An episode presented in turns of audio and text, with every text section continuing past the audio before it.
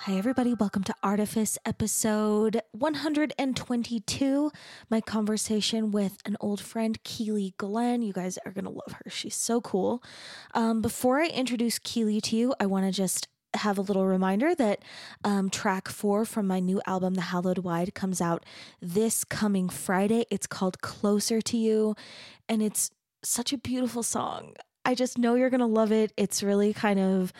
Um, yeah, it sits like between a couple of different genres. It's very exploratory and um yeah, it's great. It's one of my favorites. I can't wait for you guys to hear it. So stay tuned. Um, make sure you're like following um, my artist page on Spotify. So that won't be the same as where you're following this podcast, but um, Emily Merrill on Spotify.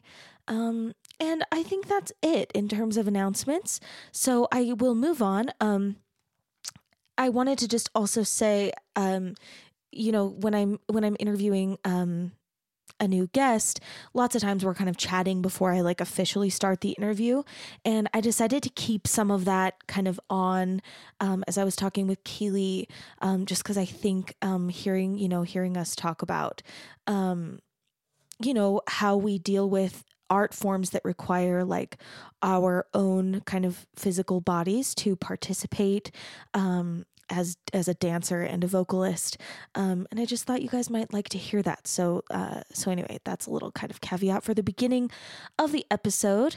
And now i'm going to tell you a little bit more formally about miss keely glenn Keely Song Glenn is an assistant professor of dance at Brigham Young University and a certified Laban movement analyst. She received her MFA in dance from the University of Iowa and was awarded the prestigious Dean's Graduate Fellowship.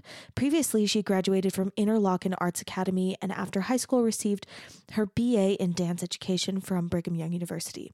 While in Ohio, Ms. Glenn was the recipient of the Individual Arts Excellence Award in Choreography presented by the Ohio Arts Council and the Gravity's Ripple um, three time choreographic residency award sponsored by the Dublin Arts Council and Ohio Dance. She was also the recipient of three Greater Columbus Arts Council's artist grants and a dance educator with Ballet Met. As a teacher, Keely enjoys working with diverse populations and is taught in inner city public schools, summer dance intensives across the nation, and universities.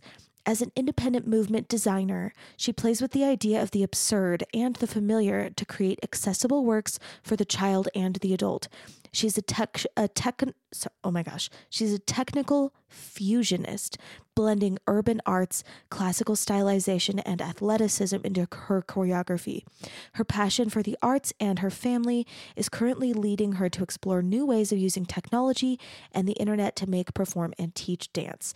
Um, again, Keely is just so cool. I feel like she and I have really similar um like ethoses and philosophies about how we approach the arts and kind of um, blending the arts with kind of life um, and I, have I've known Keely for years now. We've collaborated on several different projects, and I'm just super inspired by her and the way her brain thinks and the way she is kind of like applying these big scale um, meta creativity kinds of things to her work and to her life, and again, kind of uh, blending the boundaries between the two. And um, I love the idea of kind of like um, fusion in the way that Keely talks about it and using, you know, everything that's at our fingertips uh, to kind of create the best art we can. It's just really cool. And um, yeah, I'll let her tell you more. So without further ado, here comes my interview with my friend Keely Glenn. Enjoy.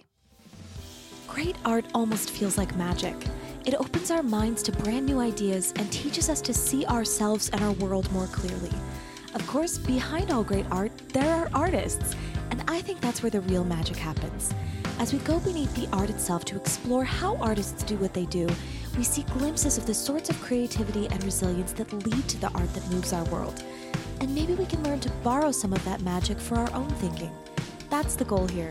And now that we're on the same page, let's dive in. I'm Emily Merrill, and this is Artifice. Although, one thing that I tell my students is like, I sing so much that my voice never really gets unwarm. Hmm.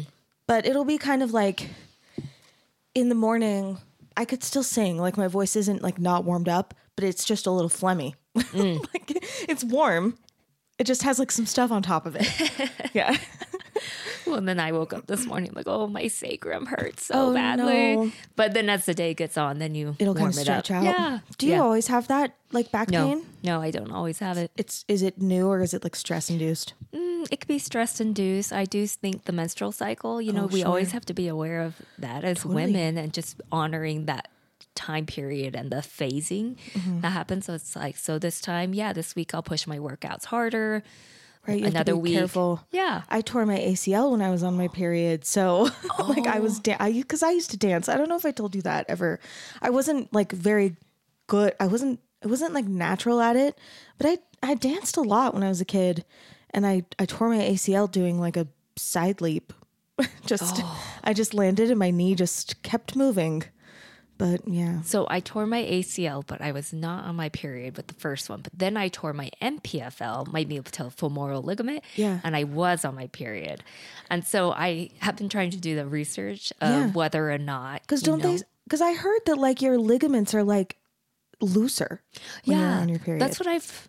You know, this is not the research of I don't know. like a deep Yeah. scientific Yeah. peer-reviewed research, but a, a- one article did talk about the laxity of the ligaments to change Mm, yeah. because of the hormones, but they were inconclusive whether or Okay. not it was for sure. for it did injuries from a certain statistical amount of women in a sport have more ACL injuries during their period or not. and it's think- kind of not sure. Yeah, it seems to be inconclusive, but the data I should be look more- tricky. Mm-hmm. Yeah, well, and also like maybe I could be wrong, but I feel like that's the kind of thing that like would be under researched, Right. Like just Right. because of like Women's sexism in yeah, exactly women's health, totally. anything with women's health. athlete like female athletes' health, like that seems like a very small subset of you know what people who are in research might be doing. But I mm-hmm. I mean, who knows? Could Yeah. be wrong. We're hoping we'll get more visibility, but o- overall, even just the basics of, I don't even know why we're talking about this subject, but menstruation, you know, the research about that, there's little that we still know about the menstrual cycle. I know. It's crazy. It's crazy. Mm-hmm. Well, we're talking about it because you have back pain, and I also have back pain this week. I like I, uh, but I get upper back pain. Oh. but mine's totally mine's just anxiety. Like mm. I do it to myself. Like it's like psychosomatic. I just like clench everything all up, and then I kind of like um, I sort of like throw my back out. Like I'll get muscle spasms. So you know, bodies. they're an amazing gift and they want to heal, but it, it is amazing what, when they'll tell you you need to stop. Yeah. And and for me, I get my anxiety in my gut, or at least I try to send it to my gut Mm. Yeah. to try to digest it to move it forward. Yeah, I think mine's flaring up because it's the holidays. Like it's and it's just I have family trauma, so it's just like a stressful. Mm-hmm. My subconscious just knows. my subconscious knows that like, and also my I've I've said this on the podcast a few times, but my therapist moved to Seattle. Oh no. So I I just made an appointment with a brand new therapist, but yeah, I think I was like doing okay, and then like I got I had this like back pain flare up, and I was like, oh, I need to be in therapy. Yeah. and, and no virtual therapy then, even though she moved. She we were doing virtual therapy for a minute, and then she moved to Seattle to start doing like a social work job. Like she's not doing um one on one therapy Client. anymore. So I think we she kind of like I think she because I I stopped for a minute. I was like okay, but I liked feeling like I can call her Right, if I'm not check-in. okay. Yeah, mm-hmm. and then I tried to call her, and I think she like discontinued her old email address. So then I was like Samantha, where are you? so now I have a new appointment with a gentleman named Stefan. So we'll see how that goes. Yeah. Okay, we can like we can start now. Yeah, we'll start. We'll officially start. So, Keely, tell me what you were like as a creative child. Kind of a creative environment were you in? And also, what kind of stuff did you come to the world with? Oh, interesting question. So, I was adopted from Korea at eight months old, and I grew up in the rural areas of Idaho on a dirt road. Wow. My parents owned five acres, and I really didn't come from a creative home. I came from a hard working home. Okay. Everyone was hardworking. There was a lot of time of being bored. And I think that actually helped in my creative process where after moving away from Idaho, everything felt exciting because I was just in this place of boredom. And it's, I don't want to say boredom is bad, but I remember sitting outside in the grass area quite frequently by myself because we didn't live close to a lot of people. We were Yeah. like out in out in the uh, rural area, and I just remember looking at the sky for a long time. And this is Idaho, so the clouds move really slowly.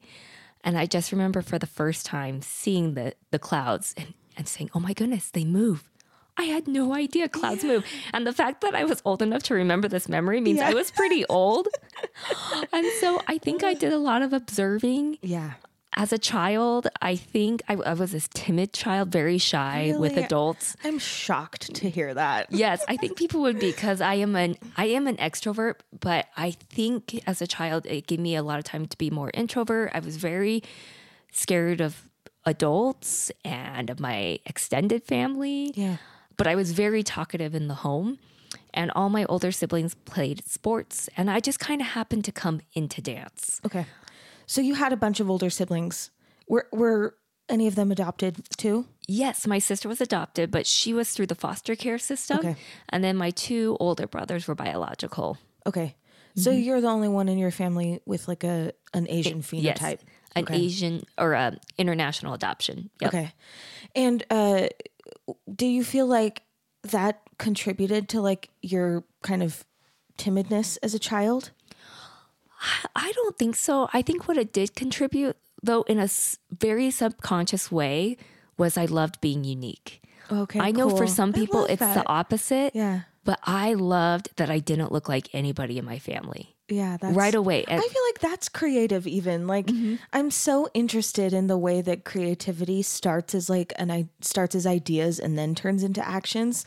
But, you know, whether that's just kind of your creative instinct but to kind of like frame like a a difference as like a something exciting. Mm-hmm. I feel like that's like a little clue. yeah, Um what about just like your play? Like did you feel like you did you feel creative about like the way that you would try to like handle your boredom as a little kid? I do remember looking at a pencil after watching Star Wars and trying so hard to move the pencil with the force. Yeah. I did stuff like So- that too. Like trying to like walk on my pool. Yes. Oh, outside. yes. That Yeah, in happened all the time.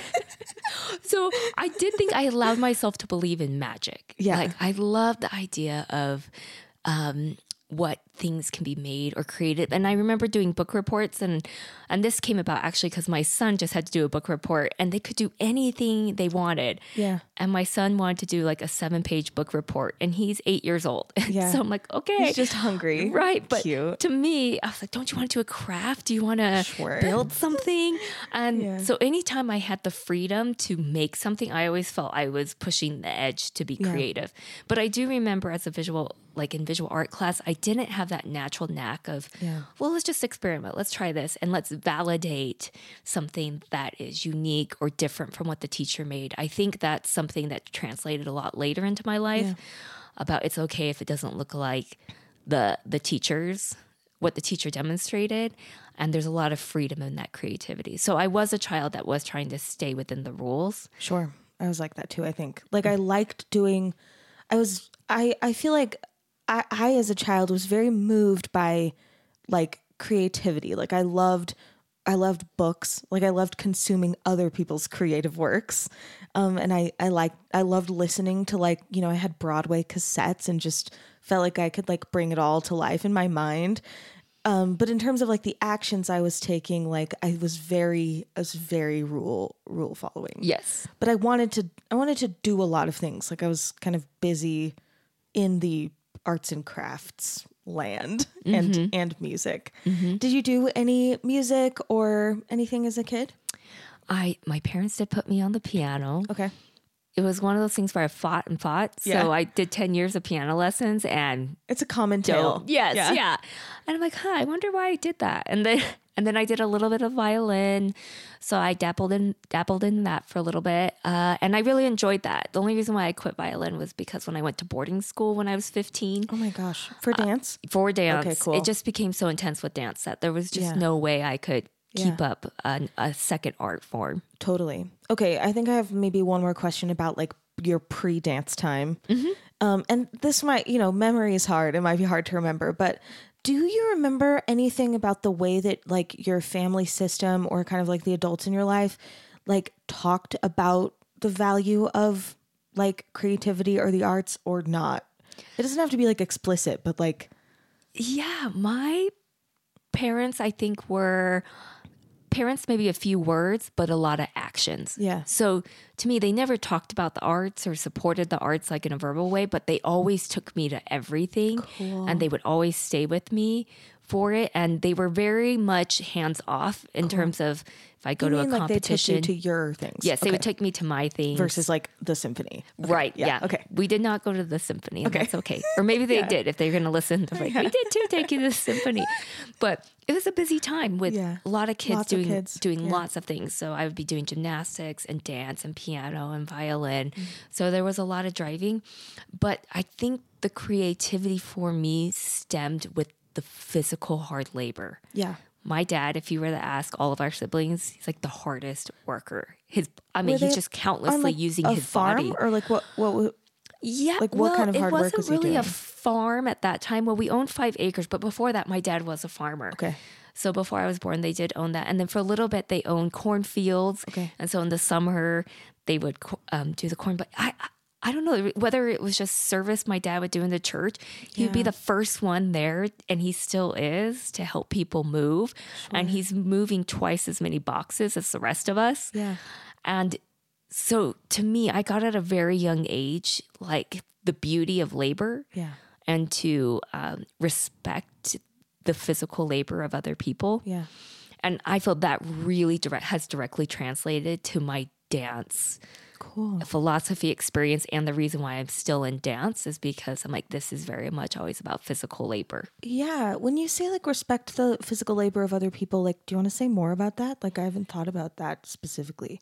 Yeah, I, I really think, you know, the physical labor of the land or the food. I just Yeah. have had a little glimpse. Yeah. of of that when we were husking corn and Yeah. I would just be a little girl and husking a little Yeah. for every husk I did my dad did about 12 sure. and and just how quickly he was moving and never complained my dad never complained about things and and that was another thing I was try- I'm trying to work in my in my own life too and my mom was a nurse and she worked really hard and had hard hours as well so You kind of mean like just appreciating like it's like a gratitude Invisible practice labor. kind of. Yeah, yeah. Mm-hmm. Totally. Mm-hmm. Totally. Like my mom is a nurse. Nobody, I mean, even in the situation that we're in right now with the pandemic, like, wow, the mental, Yeah. social, emotional toll that this pandemic is putting on these people and then back onto their families. Yeah.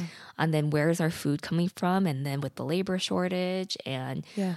the supply chain, just like realizing and Mm-hmm. not taking for granted everything we have. totally like yeah and i i this it, for anyone who like listens to my podcast they'll know that like this is touching on a theme that is like my favorite theme which is thinking creatively about like people like thinking creatively about what each each person's strengths are you know what kind of each person is going through. And i think like having gratitude for like the the work that people are doing whether or not it's work that seems like shiny or exciting to you mm-hmm. i feel really strongly about that as well. And it, it definitely feels it definitely feels like it like it has a Venn diagram with creativity to me. Mm-hmm. Like it, it it it feels similar like in my body and my mind. So it sounds like maybe you kind of feel the same way. Absolutely. I'm at the repetition too, like the discipline of dance Yeah. that you're always in the studio doing things over and over. And then I think about that with my dad when he would work on the farm, or even my brother when he would be doing oh, roofing, constant hard labor of tearing up roofs. And I, I would, mm. he hired me one time to be on the roof and we tore off a roof. And I'm like, whoa, you know, just doing this every day. Totally. I feel I feel almost a bit like meditative about that kind of thing too. Like yeah, I, I also feel excited about like the productivity of like almost like I don't want to say like mundane, but like like kind of working on the same thing over and over again and like letting yourself kind of get lost in like this kind of work.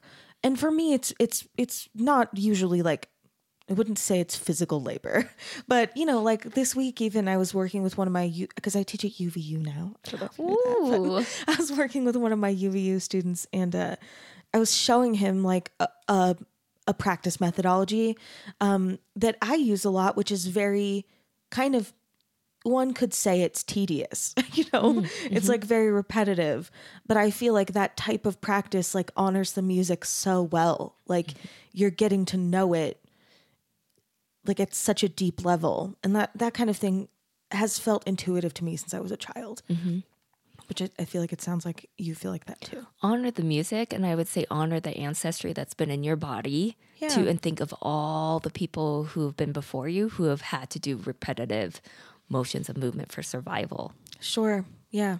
Yeah, sure. So um so your parents or especially your dad was kind of inspiring in this sense of like taking control, like taking action. Um and then how did you get into dance? Were in were wait, you didn't have sisters. Just i did have an older Okay. sister Okay. Were were any was your sister in dance? She was in dance. My mom just put us in the local studio in Caldwell with a friend. And so we started off, but my sister right away was like, yeah, I'm not musical. she she pivoted to basketball Okay, and volleyball. And so she followed the sports routes like my my older siblings. So I was the only one that did dance. Did you have to advocate for yourself like I'd like to do dance or was it just like let's try dance? No, it was very much let's try dance. Okay, cool. And it wasn't one of those things where if you watch videos, I'm not the most talented one or charismatic or anything. I'm just very chubby, round face, and just doing doing it. Yeah. And I wouldn't do you have any memories of being like first starting? Like did did did you have it? Did you have like a, an internal spark about it, or did that grow? the internal spark grew the more I had had the possibility to be creative as a choreographer. Cool. So dancing is not my love, like my first love at all. Okay. Okay. Dancing was very much like the tools that I needed to get to the creative Okay. world that I wanted to dream and, and make happen.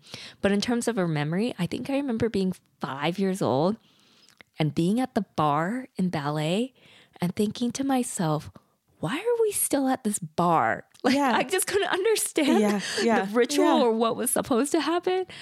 And I think sometimes I still translate that into my adulthood. Like, why am I still at the barre? Yeah.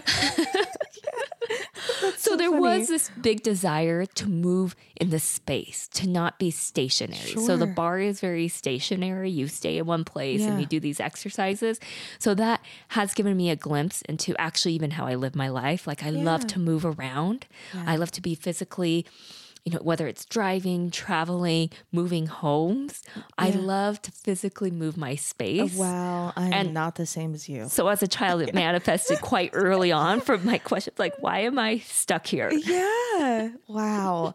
Okay, please tell me everything. Like, how did you go from being a five year old, like, stuck at the barre, to like going to a boarding school? Like, and what happened in those 10 years? Yeah, I think in those 10 years, it was the collectivism of cross training. So I in those 5 in those 10 years, I was doing gymnastics. I quit at age 12. I think gymnastics or tumbling is a really important skill to have as a dancer. Yeah. Even now, I'm and a lot of studios are offering that. There's something about getting the vestibular like being upside down and stuff that I think it's healthy for the body. I think it's healthy for the mind to just try to see the world in a new perspective and to get confidence that I'm learning a skill set because there's lots of things in dance that are so nuanced that are hard to describe or to see the improvement because it's not a type A to Z skill building set. Sure. Sometimes they are, sometimes they're not. Will so you to me, elaborate tumbling on is that? that. Like, I totally know what you mean because I teach like a nuanced skill as well. But I would love to hear you like, like say for the listeners like what that what that means. Yeah. So, you know, a, a person can battement or kick their leg. I don't want to say battement. Somebody can kick your leg and be like, oh, okay, their leg is really high and extended. It looks like it's 180 degrees up there. It's the highest in the ceiling. That is a measurable way of assessing. Okay, but then how do they get from kicking their leg down into the floor? And it's and let's say let's go kick the leg all the way to the ceiling, put it down and roll to the ground. And within that action, there are a million things you need to be thinking about and a million ways of assessing if they're doing it right, or not, or if they're doing it intuitively or not. So be like, well, how is their breath phrasing? Does it feel that it's mm-hmm. correct? How is their body patterning? How is their musculature stacking? Is it stacking correctly? Are they moving through the space? It's it's so hard to describe sometimes when students are like, "Well, I did the combination right," and you're like, "Yeah, you you did it exactly right," but we're missing the nuance, we're missing the transitions. And as a teacher, my goal is to help you do those transitions. But as I'm describing it to you, it may be hard Mm-hmm, to trust or believe in the journey. And sometimes then you're using a lot of imagery. You know, Yeah, like yeah. Let, let's kick your leg and then roll down like melting butter. Yeah, yeah, yeah. Totally, totally. In music, we call this like musicality. And it is this very, like, you know, music educators will joke, like, we all use this word musicality, but like, mm-hmm. what does it even mean? Like, it's a very moving target. Right. Like it's- artistry in dance. Do right, they have Because artistry? it's like you can get the notes and the rhythms right. Like, you can do the combination, but like, like sometimes I'll be teaching. I don't know if you ever feel this way, but the student will sing something and I'll just be like, okay, I need to think for a second about like why that didn't feel right. Like I have to mm-hmm. like like I have to really think cuz like I know it didn't feel right and I know that that like I know that that instinct that I have is like valuable to you. It's mm-hmm. like why I'm paid to teach you. But like sometimes I have to I have to I have to like pause for a second and try to think like what was it you know and then we'll i'll realize like it's something so small like the way that you pronounced that r you know can you do it with your tongue like in this shape instead of this shape? And then the student will kind of be like okay i'll try it. Mm-hmm. And then we'll try it and then we'll both just be like oh you know like oh that sounded so much better and it felt better. But it is very mysterious sometimes mm-hmm. And sometimes you keep having them try it and try it. You're like, well, try, well, try this now, try this, and it's like that's still not working, you know. And it's just find it's finding that nuance, and Yeah. and to me, it feels so much in the transitions and dance. Yeah, yeah. Like- so how did how did we get onto this? You said like, w- did you say you were you were interested in in that kind of like? How did you phrase it? You were said it's oh. not an A to Z skill, but it's what what Oh, is it? Oh, tumbling. Yes, it, it was. Oh yeah, yeah, yeah. like how because dance is a very long journey. I know we sometimes think of dance as a short career but dance can be a long journey if you are mindful of burnout if you're mindful of your body and injuries and believing that you could come back. But tumbling growing up was a skill set that i could measure like oh today i did a round off back handspring today i did that. And it was helpful to feel like i was i was progressing because in ballet class or in modern or in my other dance mm. classes, the progression didn't feel so slow because you're building fundamentals Yes. for like a decade. forever. Yes. And even when you build those fundamentals and you go to another place and you realize those foundations were wrong, and then you have to break yourself and retrain again. Yep. Yes. Oh my gosh. Don't even get me started. I mean, yeah, like voice is voice is a, a pretty full body endeavor in a lot of ways, but not not like dance, obviously. But even with voice, like I definitely felt like that. Like as I would move up to another teacher to kind of realize like, oh, my former teacher like really didn't understand like the full continuity of this um like how all the musculature should work together. And yeah, I felt like I was unlearning and relearning things like you know, certainly until I was in my master's degree. Right. Yeah. Yeah. when I finally was kind of like, okay, I think I and that's not to say that I don't still occasionally be like, oh, I get this in a new way. Mm-hmm. But yeah.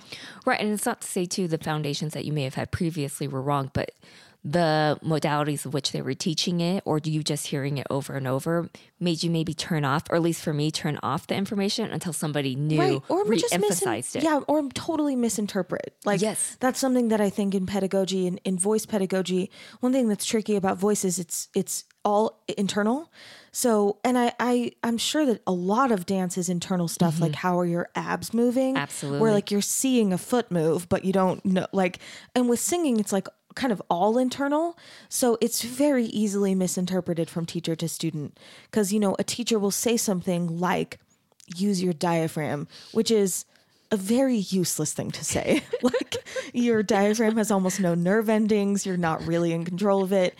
But, you know, a teacher will say use your diaphragm and a child like is going to interpret that as like use my abs because we can't really feel the diaphragm, so they're going to think like okay, like what muscles do I have in here? Like it's probably my abs. And they might do the right thing, which is to uh, flex the transverse abdominis outward. That's how you mm. get like good breath support and singing. But probably what's much more likely is they're going to flex that muscle inward, like they're doing crunches, because that's how we know how to use that muscle. And it's the exact opposite of what you mm. should be doing. Mm-hmm. So, I mean, I feel like that kind of thing happens in vocal pedagogy so often. Yes. Where it's like the student is doing their best to interpret and they're doing like sometimes the absolute most detrimental thing. Right, right. And then as a teacher, be like, okay, we got to go through another uh, tunnel, or we have to go through another end road to get you where we need to get to. Yeah. and that is what I do love about teaching. Yeah, yeah, yeah. The constant, like, okay, that didn't work. Let's try something else. It is so creative. Teaching is so creative. I love that about it too. Like like solving a puzzle with another person whose body you're not in. Mm-hmm. You know, trying to feel like it's so empathic. It's like you have to use such empathy to imagine yourself in another person's body and try to think like mm-hmm. what might that feel like to you? like mm-hmm. I'm sure that's even more like enriching for you because you get to use like the whole body. Yes. That's cool.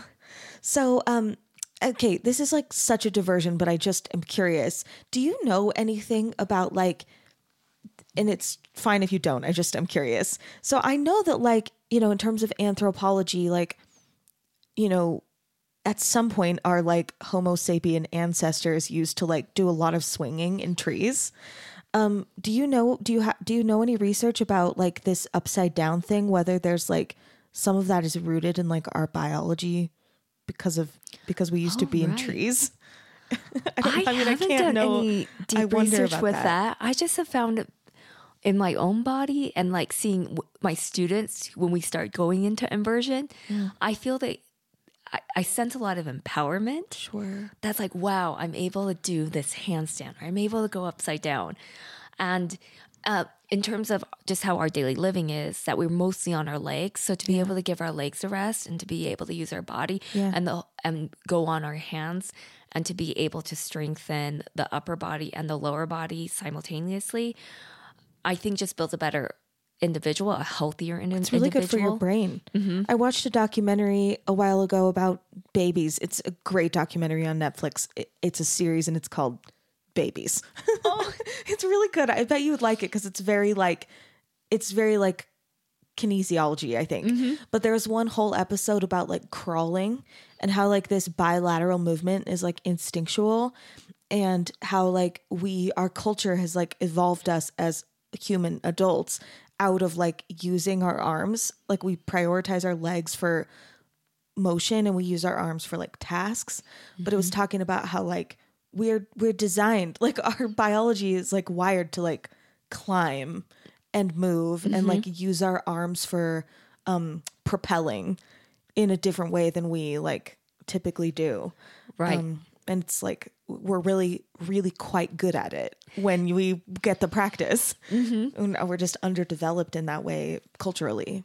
Well, and I think about my sons who love to play on the playground Right. and the first things they're doing are the monkey bars and the swinging and i remember doing that constantly as a child Yeah. and so i'm like oh yeah let's go and then I was like oh my oh, goodness this my arms isn't are in my cramping. muscle Yeah, memory not- anymore. yeah, Yeah. it's in my memory but not my muscle Yeah. memory i'm like oh what a skill we lose so quickly when we don't use it Totally. so there is something about I have been I have been contemplating this idea of what does society tell us? What movement are are we given permission to perform Yes. in public spaces? Oh my gosh, Keely.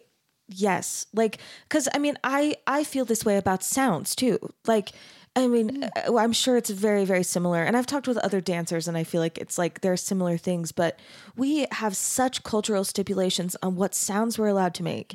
And our like human larynx is like a phenomenal instrument in like the animal kingdom. It's unparalleled. Um, like what our what our instrument can do, but we're so culturally limited, like into how exuberant our voices can be, how much like range we're allowed to use. We punish each other culturally for different kinds of volume, for different kinds of pitch changes. Um, and yeah, I feel like it's like a like a tragedy. Yeah. I'm totally with you there. And now as artists, and it becomes the the arts community's responsibility to help open the space Yeah. to give permission for movement and voice. Tell me more. Like, what that. have you been thinking about specifically? Like, what's kind of on your mind about it? Well, it came to me when I started run, training for a marathon with my third child. I'm going to train for a marathon, and marathons are commitment. Yeah. you know, it's hours of being on a treadmill or running outside. And I thought to myself, oh my goodness, I have all these hours. I've made these hours, set aside time to run. I'm like, why am I not dancing? And this was at a time when I was out of the dance field. I was staying home. And it just made me question that, like, why why am I why am I committing to to the run? Well, first of all, I love the run. I do love the cardio Yeah. workout and I still run. I do I do enjoy running, finding the distance. But it started then maybe and that was maybe 5 years ago. And most recently I have been exploring then these daily outside dance exercises I do for myself of just pressing play and being outside and recording myself. And sometimes people watch and it's, you know, a person passing by. But even then, I'm very hesitant to go find a public space and dance by myself. Now, if somebody's recording me, I love it. I'm Yeah. like, put me anywhere in front of thousands of people. If I, if somebody else is recording me, that's like a fine. purpose that's Yes. like socially defined. Right. Yeah. But the fact is, if I don't have a socially defined purpose, Yeah. if it's just me with my phone, it feels very intimidating. so I'm Isn't trying to work Yeah. through that. Yeah. Mm-hmm. Oh my gosh, that's so interesting. And and you do you have like theories about what the like broader implications would be if like you know this was um like a skill or practice that you were like teaching to other people or are you not kind of there yet? I'm moving towards that. So currently, I teach a lecture class and then I direct the company, but I, I do. Once I'm figuring out for myself, Yeah. you know, kind of doing You're my own writing. Yes, yes, every day. And I go, what's my training? Because I wanted to do at least 100 days of being outside, recording myself, just doing a simple, Wow. very simple movement, exercises, whatever I felt like, but was dance, very much dance. And even then, I find myself doing it every other day. I'm like, okay, so that's my habit. You know, not trying to not degrade myself Sure. or put myself down, but just realizing like what's my natural rhythm. Yeah. And Have you learned have you like discovered anything so far of like I don't know, do you have theories about like why it feels uncomfortable or whether or like what would feel what would be positive about like getting past that? yeah, oh, lo- lots of things. Again, I'm in the middle of it. Yeah, I think I'm on day 30 technically. I had to go back and look. Cool. But one, I wanted to train the body to be outside Yeah. and dance. So reclaiming that dance doesn't have to be in the studio. Right. Dance could be in all kinds of weathers and all all elements. What have I discovered? I did discover I love dancing by myself out in nature with nobody around. Yeah, yeah. Cool. Cool. I kind of shut down or I do get a little intimidated the moment I am in a space where other people can see me. But then there's some days I feel really confident and then I don't care if people see me. Yeah. But in the last two weeks, I've been more timid. I've been trying to go even Yeah. to more isolated spots outdoors.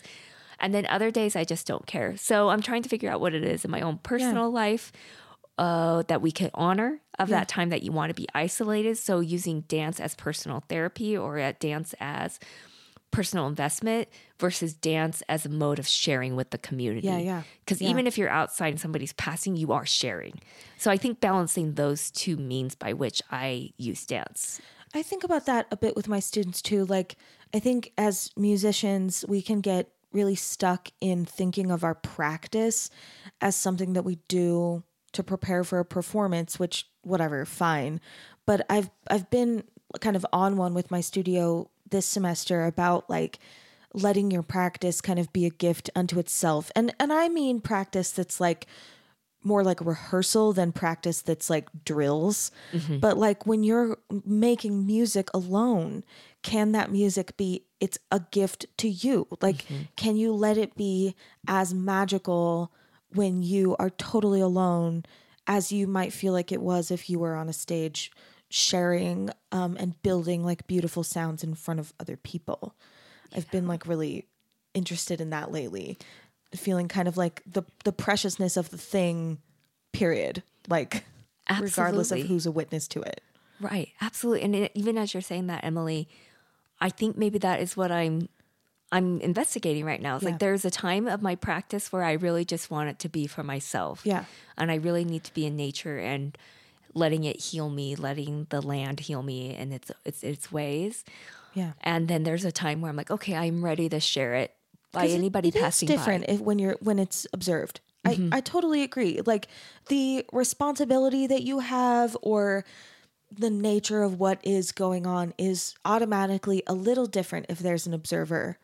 And one thing that I was wondering as you were talking and like I don't know, but one thing one thing I'm wondering is whether that timidness is like I have to assume it's less about the dance and more like like that you're less timid that someone is like maybe judging your dancing and more timid about the fact that someone might be thinking about the fact that you're dancing in a place that isn't for dance.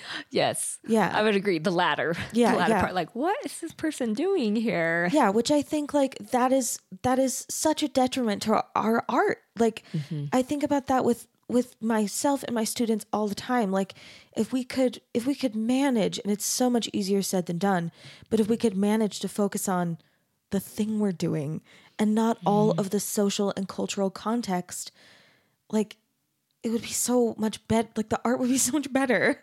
Um but like with you know like we get in our heads about such stupid things and it's not to say that they aren't real or they don't have actual consequences. They're just frustrating. But you know like i think um I i'm sure this happens with dance too but with singing i think um especially when you're young maybe when you're older too there can almost be like penalties for being excellent. Like people can kind of think like oh well she thinks she's better than us or she really thinks she's hot stuff you know? And that can be like very um that can be terrifying to someone who is like a gentle soul who doesn't feel pride at all but just loves to make music or loves to dance. And to think that someone while they're in the middle of performing is thinking like oh someone might think that i think i'm really great mm. like it's so perverse like but it's not it's not not real i mean mm-hmm. there are these kind of like social penalties for Right. being a person who dances in public being her, a person who sings really really well you know i don't know I was talking with our students about that, and that was one of the fears that came out because I said, "What are you afraid of?" You know, Yeah. and and then that whole thinking so I'm too good, Yeah. for it. Oh, interesting, because I think I'm I'm one of those dancers that have never been the best, yeah, yeah, and yeah. have never been the worst. I've always been in the middle, so I've never had that fear. I'm not a very musical person, even though I've had musical training. It's just one of those gifts I wasn't given. And so I've always, and I've had a difficult time memorizing combinations. Sure. So I've always felt in the middle, but to see my excellent students ha- come to across the situation because they are very talented and gifted yeah to have that fear it's so sad of being perceived as too good. Yeah. Really? Oh, Well, okay. it's almost like such a taboo thing to even mm-hmm. say out loud, but I think it's something that a lot of our students, a lot of young people deal with. Mm-hmm. Um, I think maybe especially women, like mm-hmm. there are penalties for being like excellent, like at anything as women, like in our current day and age. And I don't know. Yeah. I, I, then that's why I, I think that's why my instinct is to teach the students to focus on the music in their practice, mm-hmm. to just focus mm-hmm. on like the sheer gift that this thing is, that this thing of your larynx is, that this thing of like physical acoustics, you know, like having a curiosity about like, what does this story feel like to me today? What parts of this story are connecting with me in these lyrics? What do these acoustics of this room that I'm in like how can I play with those? How can I change what I'm doing to kind of like, you know, um, most efficiently bask in like these vibrations, like these physical vibrations. Yes. Vibrations is something I've been investigating in dance. Yeah. Like, how do you let the vibration of a movement or a stomp resonate in your body to create healing? Yes. Because there's something about vibrations I've been reading about. I mean, I wouldn't be able to discuss it because I don't have the, The, the, like, language, articulation, yeah. yeah. or the language, but just in passing, how uh, vibrations can serve as a form of healing. Totally. And so I've been trying to be more aware of that in all my practice. Like, how is the vibrations? We just even did a improvisation with my students. I love that. about like, okay, feel the vibrations of this music going Yeah. through you. Feel the vibrations of the floor as you Totally. hit it. Well, and if you're singing, like you get to feel the vibrations in your bones, like from the Mm-hmm. inside out. Like the vibration in your larynx will like you'll feel it in your collarbone, and if you move your um, pharynx or your soft palate in a different way, you'll feel it. You know, in different parts of your head. You know, Right. And it's like just yeah, feeling investigative about it and curious, and I don't know, and also like what are the colors my voice is making today? Like, do I want to play with this like weird little rattle of phlegm that I have? and if you're alone in a practice room, those practices can be so, it can just be play. And I, I'm really starting to kind of believe as a performer that like if we're cultivating that kind of thought process in our practice, our performance will be so much more like whole, wholehearted. and, very and exciting. dynamic. Yeah. Speaking about voice, uh, that I've been trying to think about how, yeah, we can integrate singing or humming Yeah. in with the studio to further have those vibrations in the Yeah, within the organs. That's so exciting. yeah, That's and I'm really not a singer, but a part of me is like, this is so important, and to just Well, in the same way that, that. like dance and movement is like our birthright, like Mm-hmm. it's in our species. Like like these kinds of like rhythm is is in our species. It's like something that like Homo sapiens has. It, and in the same way that like we all have these incredible musical instruments built into our bodies Mm. and I'm like such a firm believer like it's everyone's. Like everyone get everyone everyone is a singer because like you're human. If you're a human, Yes. you're a singer because you have this instrument. Who cares how you use it? Like what rules you follow? But like everyone is entitled to I like believe so deeply everyone is entitled to like express however you want using like all of your sounds. Eh, because it is like what a what a tragedy in the same way that you're you know just realizing playing with your kids like i don't use my arms like i used mm-hmm. to. Like it's also a tragedy like if you listen to kids they vocalize they phonate with their whole mm. we come out of the womb vocalizing with our full range. Full volume range. Yes. full like pitch spectrum. And by the time we're adults most of us limit that to such a tiny tiny tiny amount. And maybe we kind of let go of it if we're laughing or if Right. we're on a roller coaster. But on in our day to you know in our day-to-day life it's kind of it's very limited which i just think is so sad so Wow, sad. Emily, you have definitely made me want to commit more to using my voice. God, do it. You should. I will it's use so my voice. Powerful. It's very powerful. and yeah, like I love the idea of being curious. Like, what does this kind of inflection like? How does it change the behavior of people around me? Like, what mm-hmm. in the same way that you're thinking about dance, like how how are people looking at me and responding to me if I mm-hmm. use my instrument this way? Mm-hmm. I don't know. I have also haven't solved it, but I am curious about it. Well, and and and like you said with play, like how we if there's more play, the more dynamic we'll be on stage, and that's why I think I am doing these exercises outside wherever we're at, whether it's Yeah. in southern Utah or if I'm on a run in the mountains. It's like okay, let's press record. I I'm seeking for that play and for that magic. Yeah. And for the dynamics that nature and being outside and claiming my movement Right. in unconventional spaces will have once I come back to a conventional right space. yeah to, as an academic to kind of like marry those Mm-hmm. things is like maybe quite an accomplishment it's a worthy endeavor not there yet, but going with this idea of therapy, like people when they're out in nature cope better. There's more mindfulness, especially in your bodies of water. I'm like, okay, yeah, why don't we just start taking things mm-hmm. out in the space? yeah I love it. So, how did you end up in boarding school? That Oh, feels like a big. That feels like a big thing. The, the older I get, the more I'm like, that doesn't feel like that big of a deal because it was so long ago. Yeah, that's huge though. Especially, I think maybe this is wrong, but for like for like a conservative community to send your child to boarding school, that seems like unheard of a little bit. Yes, it, it was. It definitely was. It, it, I was an anomaly where I was at. So I was back in Idaho during that time period up to 15. I was training with this youth dance company by Leah. Leah and it was called Balance and she really taught me about modern and really it, you just need one person in the community Yeah.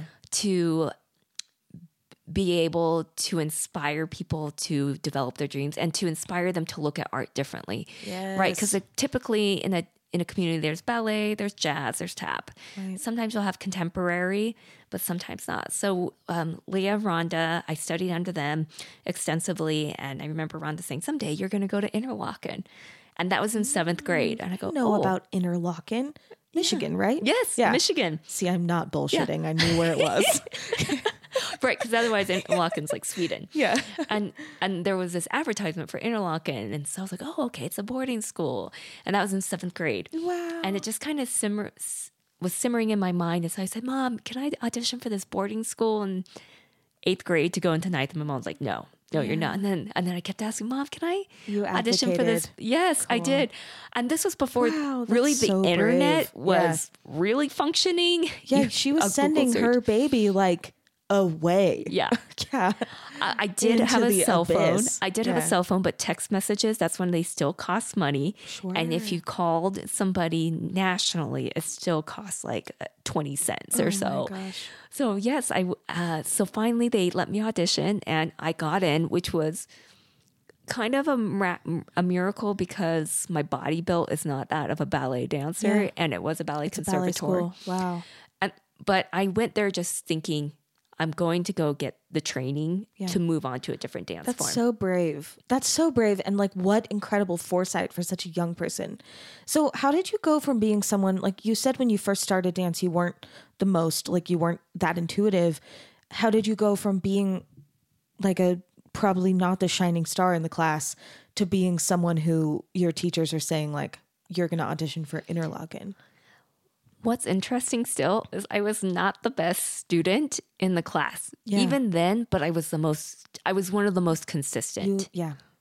I Wow, didn't so miss powerful. rehearsal. I was on time to rehearsals as much as my parents could get me on time, which they often, they were, my parents love to be on time. They're usually Yeah. 30 minutes early.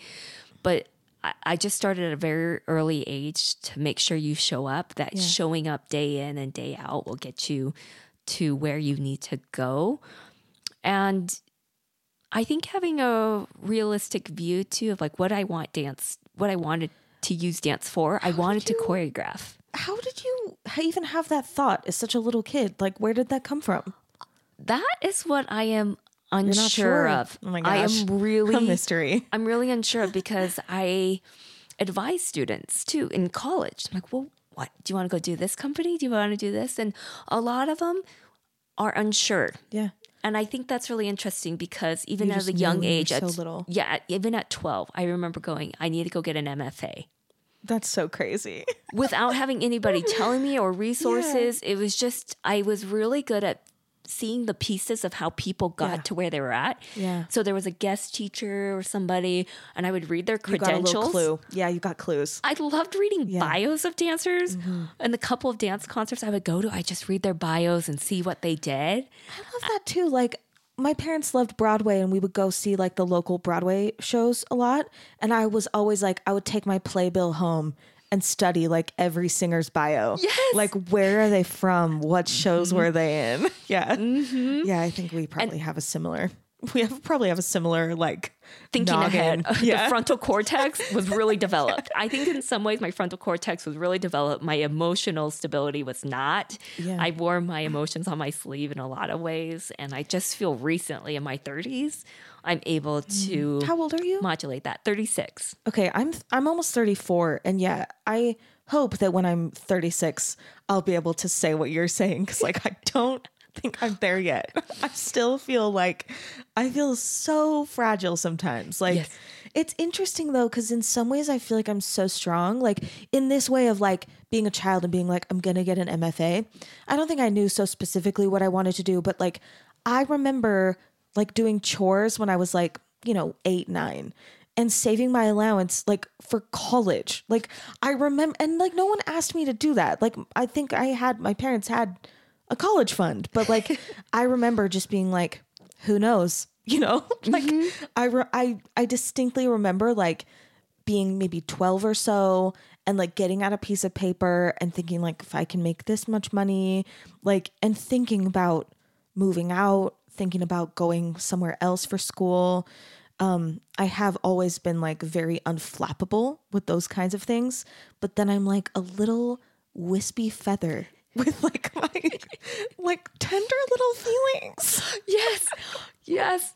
I have such tender feelings. And and that would be my parents would be like, you gotta stop wearing your heart on your sleeve. You gotta stop being so emotional of Yeah. things. I'm like, I'm sorry. This is just who I Well, then am. don't you feel like you need some of that to be a good artist?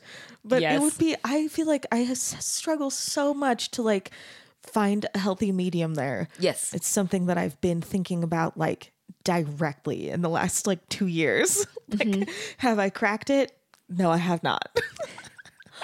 And I generally think for me it's happened within just the last couple of years. I'm Okay, like, good. whoa. that's helpful. I think this is where normal 25 year olds need to be. I just was like a decade later. And that's okay. I think I feel like that too.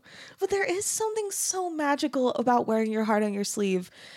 I don't know if you feel this way, but sometimes I feel like if everyone in the world was like me, we'd all just be safe because like I love people so much.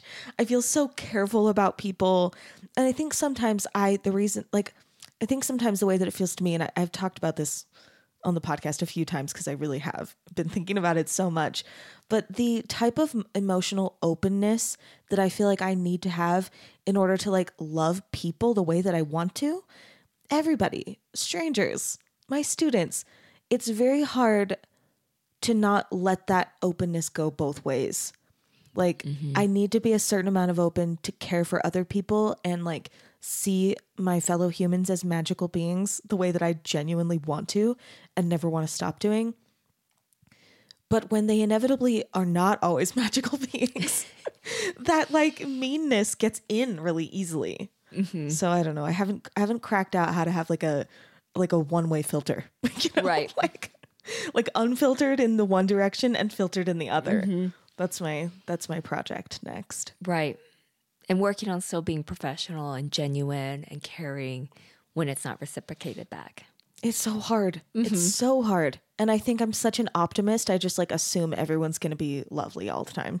Like I just like think people are going to be gentle and magical and wonderful because that's how mm-hmm. I that's how I see people. Mm-hmm. And then when they're not, I'm like, "What? Why? like why are you mean?" But I Takes always me by surprise. I always come in with that optimism still, even when something is less desirable of the mm. situation, because there's just that hope. yeah. There is that hope that we there's somebody it. wants to catch the magic. Yes. Like and you do find those communities, you do find those people that want to catch the magic with you. And then those are your collaborators. Those are your those are your colleagues that you just can make dreams happen. Totally. Keely, how did you realize you loved dance? Like how did you realize that was even the thing that you oh. Dance is a complex relationship, probably like music and singing. I think about my husband who's a dentist, Yeah. right? It's not like when he was four years old, he's like, I'm going to be a dentist and I'm going to give my whole childhood right to dentistry. Right. And so I think, I think what's sometimes healthy and unhealthy is, is dance is so much a part of many dancers' identities because it's been with them for a Right. long, long Right. time. Right. For that. So, how did I learn t- that I've loved dance? I think I think when I finally learned that I just loved movement.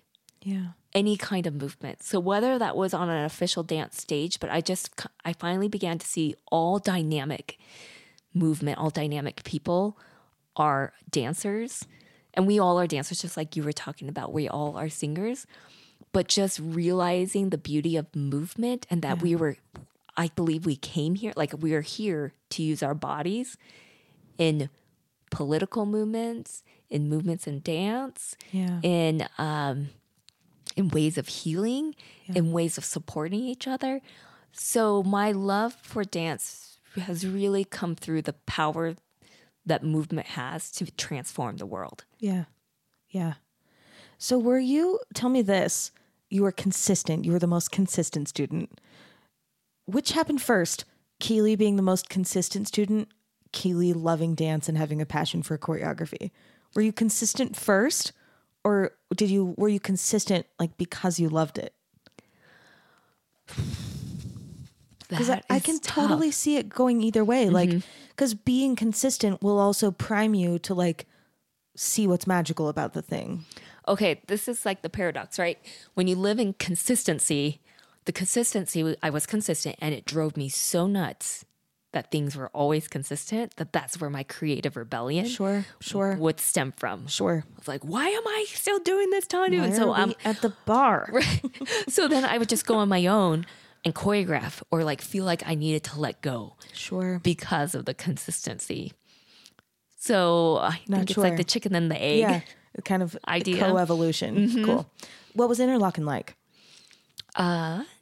It was intense. Yeah. Not gonna lie. Yeah, yeah, I'm I'm grateful for those three years. It was really tough in terms of five hours of ballet, yeah, sometimes five hours on pointe. But the environment was incredible to be around other artists from all disciplines who loved their art and their craft. And Interlochen, for sure, without a doubt, established within me this love for collaboration. wow. I, I mean, working at the university now, I would, I really do say I, I would say I am a collaborator. I You work with for sure scientists. Yeah. I work with scientists, design faculty, and students. I'm working with music students. Like, I'm very much about no, we need a, in order to make something great, all hands need to be in this. Mm-hmm. And because I do care about the environment so much, I'm like, how can we use dance? How can we use the arts to advocate more for changes, for ha- habitual changes that we as humans are doing or not doing to the planet. Yeah. So I am working consistently with Ben Abbott from environmental science on projects and So awesome. working. Well, that Yeah, and I love collaboration we did was very like on that theme too. Yes, That I, I still, I w- is it done? it's the coloring's not quite done, but it's done. And I should just show it to Okay, you. okay. I'd love to see it. Yeah, and I I want to keep moving forward with that. I'm like for sure I care deeply about the land and that comes from my dad from farming. I was gonna say, where did that come from? So, mm-hmm. is your dad? Is I, I have to assume your parents being in Idaho, in rural Idaho, as LDS people are like conservative people. Yes. Is your dad like worried about climate change? I have never asked my dad about that. I know my mom is like, I just had a conversation with her yesterday about, oh, because the boys asked, oh, I was asking them because we get the National Geographic for kids. And so they were talking about otters are not endangered right now, but they may be with climate change. And so my mom and me were having a discussion with him about climate change and how the warming up of the atmosphere warms up the water. And by warming up the water, it endangers like all animals that use the water to live or um, feed off of.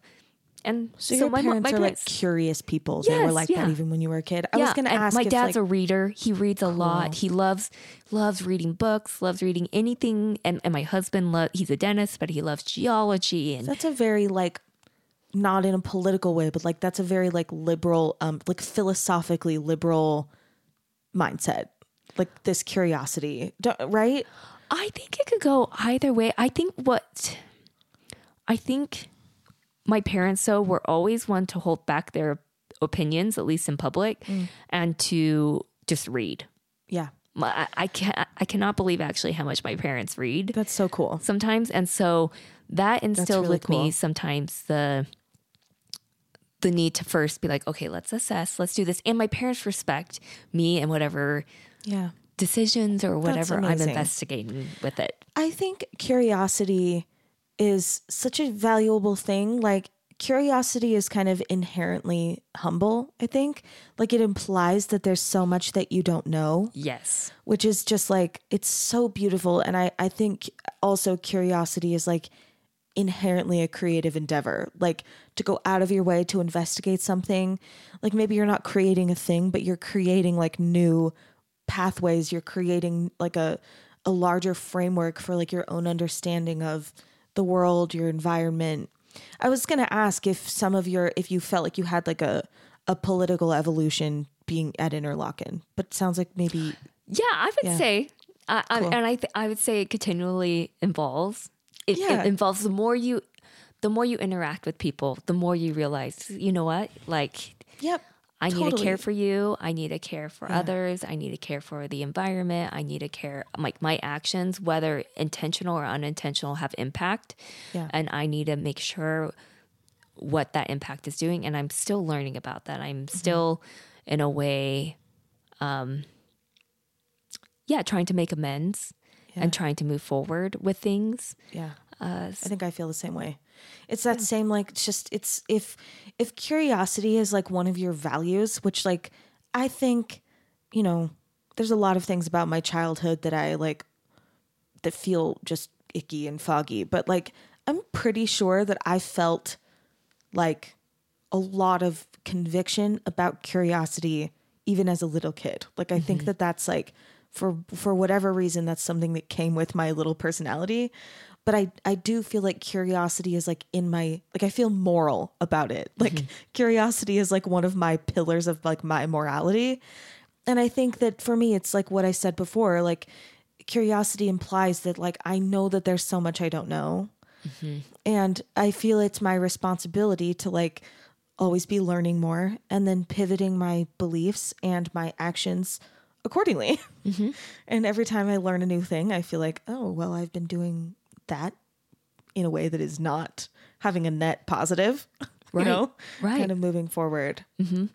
so where did you go after that So after Interlochen, I had kind of two choices. I could go to Cal Arts or BYU. And I asked my parents if I could go to Cal Arts, but they said, I'm sorry, we spent so much money at Interlochen. Sure.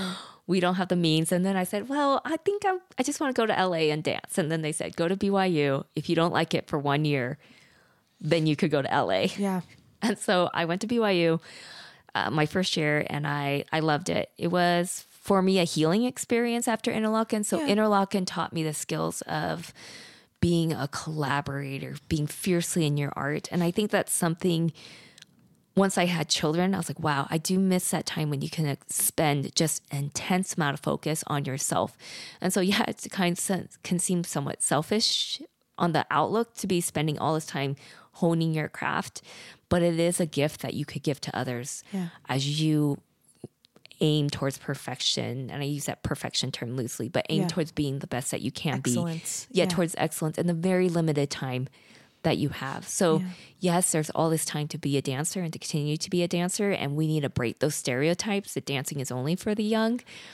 But there is that magical period in our teens, in our 20s, where you can like put it all in. yeah yeah All I have to say is I put it all in at Interlochen. And at the end, I was very depleted. yeah yeah And so BYU was a good, the dance program was a very good place for me to feel like I could design my own thing. I don't have to do ballet.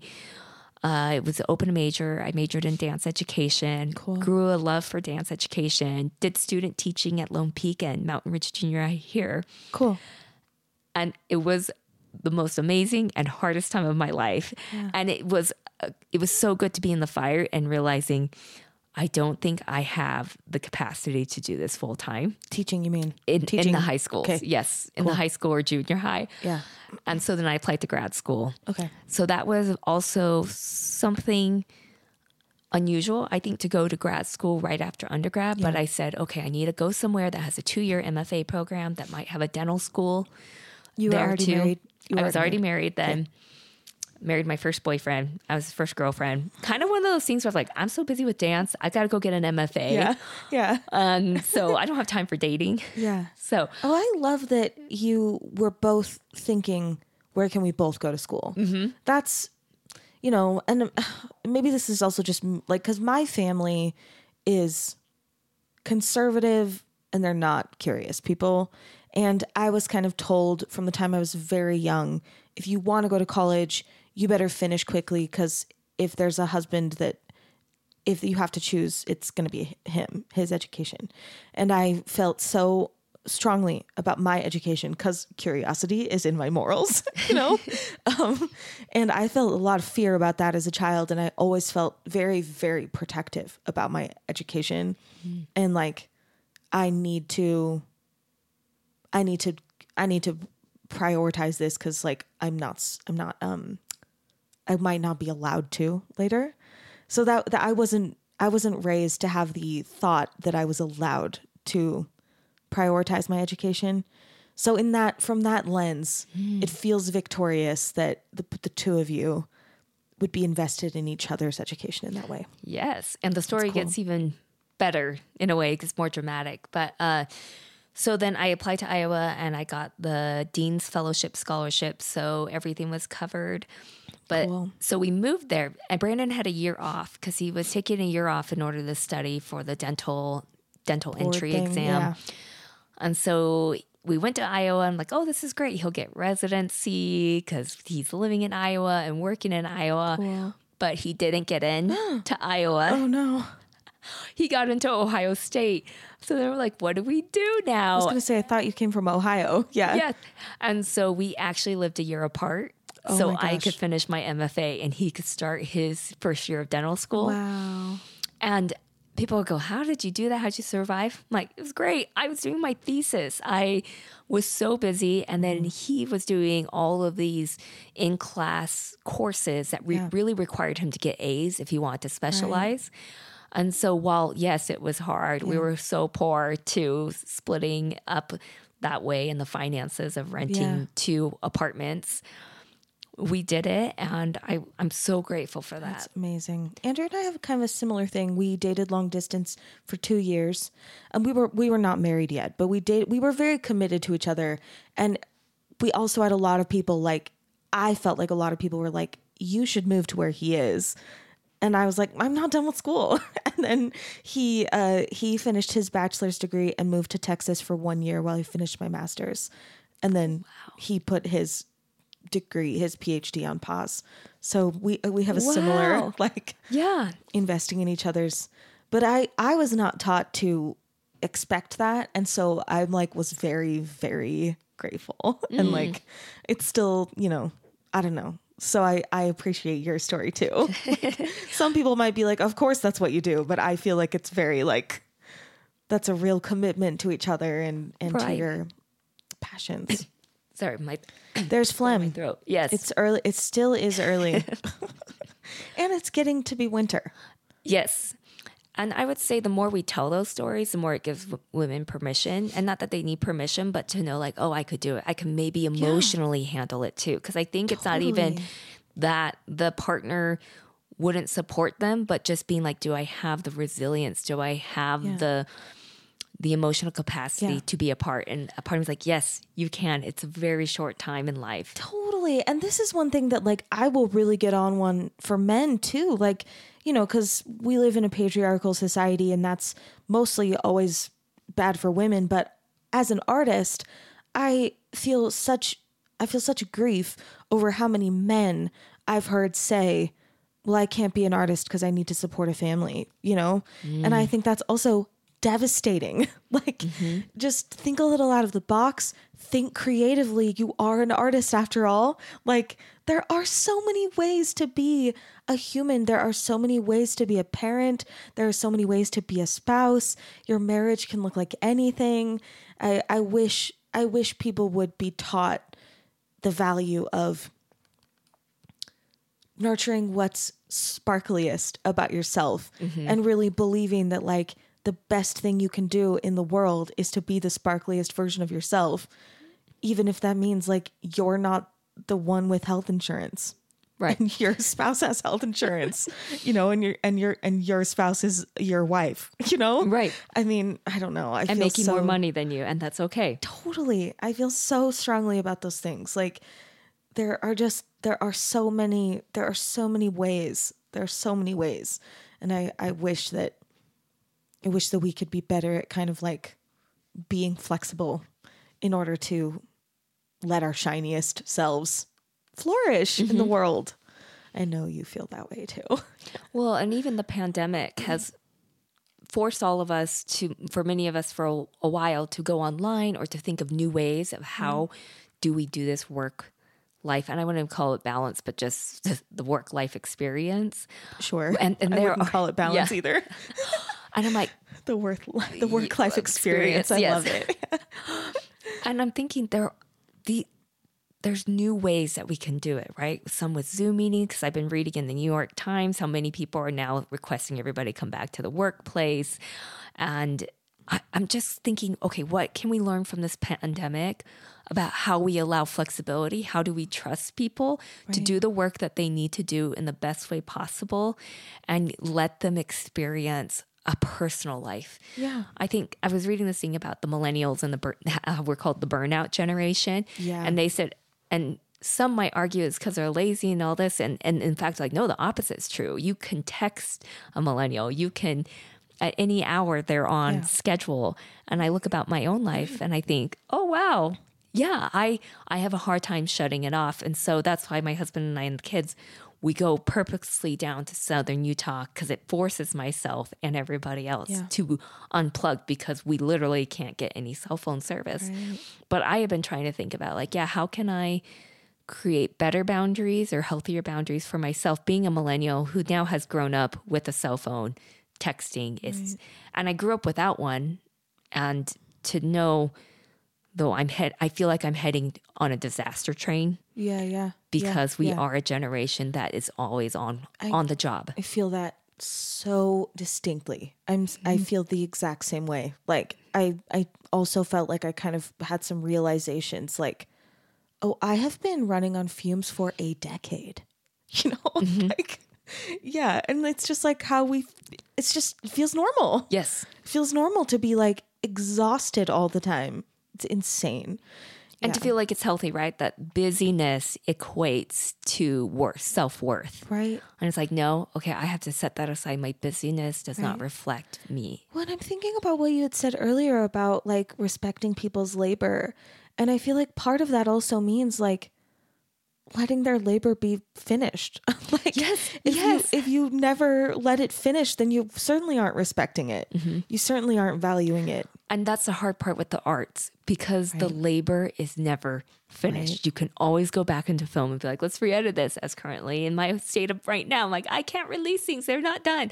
And I'm like, I like, yeah, to end the process, to close it up and to let people move on. Yes, I need to work on that. Yeah, I, I was I'm just as you're talking, I'm like I'm thinking about these things as well. Yeah. It's they're good points, but also like I need to work on it too. Right. Because when my husband finishes a root canal, it's done. It's Right. over. But when you finish a song or a recording, you're like, oh, I or can do it just again. finish your day. Like, I mean, because Yes. you're right, it's never even finished. Like when we have these projects that are like they're going to take two years, like you still need to finish a day. You know, like your work still needs to be finished that day, and like honoring the work that you put in that day, even Mm-hmm. though nothing is finished. The root canal's not finished. It's a two. It's a two year root canal. You know. like that I am home. I am done for this day. I'm Right. done for this week. I you know, Right. I don't know. That's really it's hard. But Yeah. with the arts, that's the tricky part versus that root canal, where the root canal does finish. right. But in the arts, it doesn't. Like you're saying, Yeah. oh, I'm prepping for this show. I didn't even finish this song. Yeah. But you have to say, I'm finished for finished today. today. But it's so hard because you go to bed try- thinking of it, dreaming of it. You're Yeah. constantly letting it roll in your mind. At least with me and dance, I'm re-looking at the film footage. Mm-hmm. I'm looking at other film, dance film as inspiration. I'm training my body. Like even when I'm finished with my work, it's like, oh, I should probably go take a dance class Sure. to keep myself. I bet you even I like if I think I understand anything about you, I bet even as you're just like playing with your kids, watching them move, you're like thinking. Like Oh, absolutely. Yeah. You're like at the grocery store, you're like watching someone reach for something and you're like thinking about that. yes, it doesn't shut off. Like even the other day, I was thinking about how my kids interrupt me. I'm like, this would be such a great dance about the interruption of of children midway in sentences, but midway through the movement. Yeah. Oh my gosh, I'm totally the same way. Like And, it's I exhausting. It is. And it's also kind of exciting, but then I feel myself being like, I can hear myself like being boring or being like, like because I will get like fixated on like these creative ideas. Yeah. Oh my gosh. I also like I also hear hear and feel myself like um I'm so fascinated by voices. Like I just love voices. And I'll hear someone like on the phone, like to stranger. And like I have to really resist the urge to be like, you have such a beautiful voice. like, you have such Oh. beautiful and sometimes, you know, I will say it and then sometimes people are like, Wow, thank you. And sometimes people are like, What? and then I'm just like, mm, sorry, never mind. Just Yeah. pretend it didn't happen. oh man. Voice. Do you ever feel like you want to tell someone like your walk is so graceful? Oh yes, all the Do you? time. I'll be like you your it?" posture, or or sometimes opposite. I'll be like, you know, if you release the tension in your back a little bit more and bend your knees, I think you will have a better. Or runners, I'll watch Yeah. runners. I'm like, ooh, like just want to. If you so use your more cross cross lateral and use your arms to swing, Yeah. I, I think you'll be able to. Oh my have, gosh. have more distance. But then you watch me run, and then it's like, ooh, I think about it so much, too if I'm like watching TV and there's like a character or like, oh my gosh, I'll be watching something like Guilty Pleasure, The Bachelor. Like just hearing the way that someone speaks and just being like, okay, I gotta like get on Instagram and find this girl and message her and be like, breathe. Like your voice is so stressed. Your oh, voice is so tense. Like inhale, relax, unclench. Mm-hmm. I've never done that, but I do get like I get I get obsessed with it. like, oh, this person's on the screen again and I have to like p- participate emotionally in her vocal mm. tension. oh, you know? Like I feel it. Like I feel mm-hmm. it empathetically. Mm-hmm. Oh my gosh, silly. Speaking of Instagram, do you find yourself having to use it a lot for your work, for booking? No, I, I use Facebook a lot for booking though. Okay. but not Instagram. I don't know. Instagram's weird for music. I think I'm sure there are younger people who would be like, "What? No, Instagram's the perfect perfect place for music." But it's such it's such a visual mm-hmm. medium or a visual platform Yeah. that I I don't know. I have a hard time with it Okay. So fascinating because I feel like Instagram is the platform for dance. because it's visual. Yeah. And I'm one that has never really loved to be on Facebook or Instagram, but I find as I'm trying to reach out to choreographers oh, to yeah. choreograph, Instagram Oh, is the yeah. place I have to go to and ding. DMing them to ask if they would be willing to participate or choreograph a work.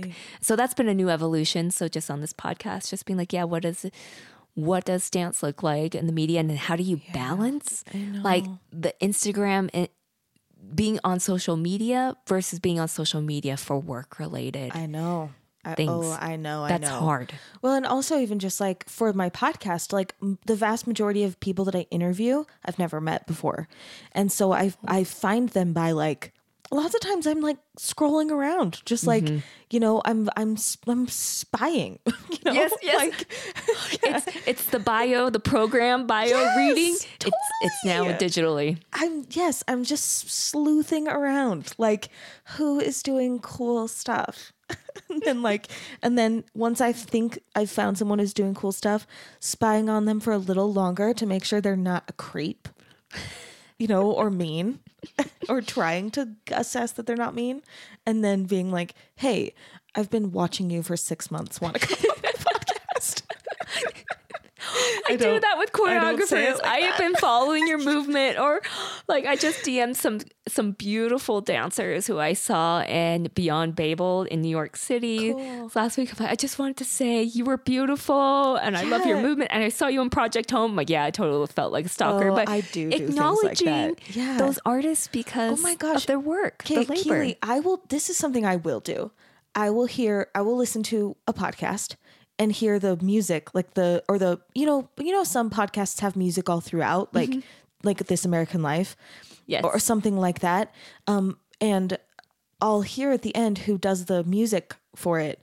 And I will find that person. And it's not their podcast, you know, and just be like, I loved your work on this episode of this mm-hmm. podcast. Because I also do feel like people need to know like Yes. where their work is going. I feel mm-hmm. so strongly about that too. yeah, Or like, and that they're valued. Mm-hmm, mm-hmm, mm-hmm. yeah, because I mean, the stars of the things are probably getting plenty of attention, but like, yeah, a background dancer or someone who's like, you know, uh, lower down in the cast or something. I mean, yeah. I feel like if I notice something that someone whose whose name isn't on the project, if I notice something that that person's doing really well, I feel like I have to tell them. I mm-hmm. like I haven't I have to mm-hmm. like have like a, again like a moral obligation to make sure that person knows like hey I'm appreciating your work Yes. yeah And I feel the same. Just be like, you were great. You were great. There's there's something inside of my soul that loves to create that validation for people. yeah it's beautiful and it feels good to yourself mm-hmm. too I find in the same way that I feel like it feels good to myself to be like your voice is so pretty. Your speaking voice like just your talking voice is so lovely. Like it makes me happy. But then sometimes I'm like maybe I creeped that person out. So, um, when did what did you do between like being in Ohio and starting teaching at BYU? Yes. So this is where the baby face came in and the whole trying to balance motherhood and creativity. Yeah, While the husband was in dental school, and do Brandon was so supportive in a lot of ways as best as he could, but he was, He was in dental class. school, Yeah, yeah. he was in dental school. Oh, I had this is where you have to find your tribe because I had nobody, no family, Yeah. relations close by, and uh, there was somebody there, Lindsay Lapointe, who really became a great advocate with me, and Laurie Allred. Cool. I'm giving a shout out Yeah, to them that good. Laurie is a visual artist, and she became my best friend at during our time that we were raising kids. So we had our kids about the same time. She had an MFA in visual art, and she had the same drive to be excellent in the art. Like I got my MFA, I'm not gonna let this just die down. right. So we would do collectives, we would do pickup things like Artists Interrupted. And that was an organization that would try to help individuals and really help ourselves at Yeah. this time to put our art forward or to create something, a project, anything, a dance concert, an art gallery during this time. That's kind of how we became friends because you invited me to work on um your uh, an artist interrupted show. Yes, yes. And so it, it happened here, it happened in Ohio, it happened in DC. It kind of happens wherever we find the community to make it happen. Now, it's not 501c3. I just turned in the paperwork. Is artist interrupted yours It's or is it like a chapter It's kind of like a a- thing? it's a, movement? collective. It's a movement. movement, Yeah, okay. that that currently I'm like, okay, I got to get this movement moving. And is it so- your movement? Like, did you come up with that artist no, it was Okay. definitely a collective. Okay, okay. I was part of the group, Original though. group. Yes, Okay, I I, see, was I part of the original group that Cool. did make it happen. So Laurie cool. was one, Elizabeth Hansen, Holly Petty, and me. So we were all different places, but we're like, we need the art. I don't think that's part of. I don't think that is a discussion we have a lot about artist identity Mm-hmm. and motherhood until we've had a baby because we have this very romantic notion of oh i'm going to do my art and be a mother at the same time. And like yes you can but it's harder than it looks. And i don't and sometimes when we speak about it then it may seem like well you don't value motherhood. It's like no i'm really valuing my art. And as i become as i value my art with my motherhood i become a better mother. Well, I feel like I get on one on this podcast. I mean, the podcast, this podcast is about art identity. Like, I mean, it's about creativity and, and art identity. And I feel like art identity, any, any Venn diagram. So like, you know, art, your art identity and motherhood, your art identity and be, uh, being LDS, your art identity and um, being a professor, you know, like it, whatever it is, your art identity and like just the jeans you put on in the daytime, like where you live. Um, all of these things are very difficult to navigate. I mean, I, think motherhood is probably very difficult to navigate, but artist identity is like, it's a very tricky, it's a very tricky thing. Do you have thoughts about like that kind of just what like artist identity even means? going back to the motherhood identity, I, I just want to emphasize there, like, I think sometimes if you haven't had a child, you've got, when you do, you realize the child is there and you're going to take care of it. him or her and and it's survival mode so they will always be your priority Yeah, right like right. there's no way you can ignore a baby you're Right. to feed the baby you're Right. to love the baby you're going to cradle the baby and so i want to rest assure parents like y- we all understand you're putting your child We first all understand a baby's a baby. Yes, Yeah, we all understand. get you it. are putting Yeah. your child first, and they and and that's a great assessment about parenthood. It's like, is your child alive and thriving? Great, you're doing a great job. Rather than like, I have to put everything in all the time, one hundred percent. It's like. whew, they're surviving, they're doing well, they're thriving. You're a good parent. Yeah. So why don't you go and take let let's see if we can find time to take time for yourself to do your art Yeah. and to know that don't you don't need to be guilty Yeah. that you're taking a couple of hours out to do this for yourself because you've put in all these countless hours for your family and it's okay. So I feel like there's a lot of permission Yeah. and a constant sense of permission. I'm needing to talk with young mothers about like, yeah, go go and take that dance class, go and do that. Um, and to yeah, put the put the dance identity or your artist identity to not let it fade away and to not feel guilty either way if you feel like you're not feeding that identity or if you feel like you're feeding it too much but to honor honor that part wherever you are in your journey Well, you just are a person. Like you just are Keely, and Keely is an artist and a mom. Mm-hmm. and I think like, you know, letting your boys witness you being a person is also you being a good mom. like, you know, I mean, I think those things are like we get it a little twisted sometimes. Like I'm not a mom, but I had a mom who was not balanced. And my mom was um she was a stay-at-home mom, which is supposed to be like the the right thing. But she was a very unhappy woman. And I wish so much that she would have taken better care, Care of her herself. soul. Yes. I think she would have been such a better mom to me anyway. I mean, I'm sure my, my brothers might feel differently, but um, I think she would have been a better mom to me if she had been a better self to herself. So it feels to me like very, yeah, like our, I, I think about this so much, like our identities, we can think of them as these like compartments, like I said before, but like they're in, they, they have to be integrated and that can get so tricky. It can get really tricky. And during these formative years when the kids were young, I was having to integrate my dance a lot more with them and vice versa. Like if you look at videos, there's like me dancing and the kids are in the background just playing around, or I'd submit videos for festivals and uh, concept ideas and the and Lincoln's just sitting there on the grass picking grass. And like, wow, this was like um, it was a stressful time, but at the same time, I reflect back and I'm like, wow, I kept the practice up. Yeah. I kept my practice up, even albeit ever so small, with my group of, of women that were supportive of me that would be flexible with rehearsal schedules. It'd be like, yeah, let's rehearse 10 to midnight Sure. because that's when Brandon comes home. It's like, that's amazing. So just having that flexible schedule was so important. Yeah. We've kind of, we, I don't think we actually quite said it, but we've kind of like hinted at this idea that people will judge mothers for, you know, investing in their art. But I also feel like artists and the art community will judge artists for like investing in their children. Yes, Do you yes. have do you have thoughts about that? Like the ways in which like as artists we can police each other's identities in this way? Mm. That's kind of what I was wondering before I did a bad job asking the question. But this time it was good.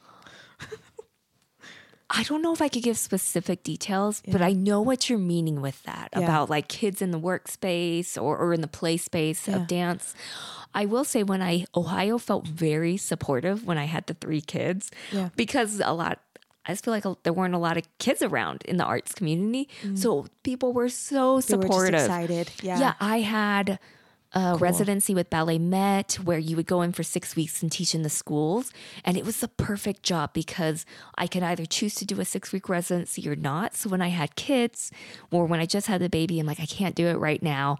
But then when they were older, I'm like, hey, I'm ready to come back. And they it was amazing. I wish we could start developing arts programs or arts residencies that allow a, a more flexible six week mm-hmm, mm-hmm. commitment versus a full semester or a full year. And typically, dance, even in a studio dance, your kids, if your kids are in dance classes, there's that full commitment that teacher is giving for the year. And that's kind of hard to plan your life or, or the unexpected twists and turns that you would want. So, I, I mean, one thing I love to look at are systems. How can systems be better?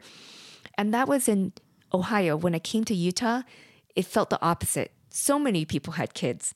So many people Yeah. are trying to make it work that there wasn't that kind of intangible support that I had in Ohio. weird?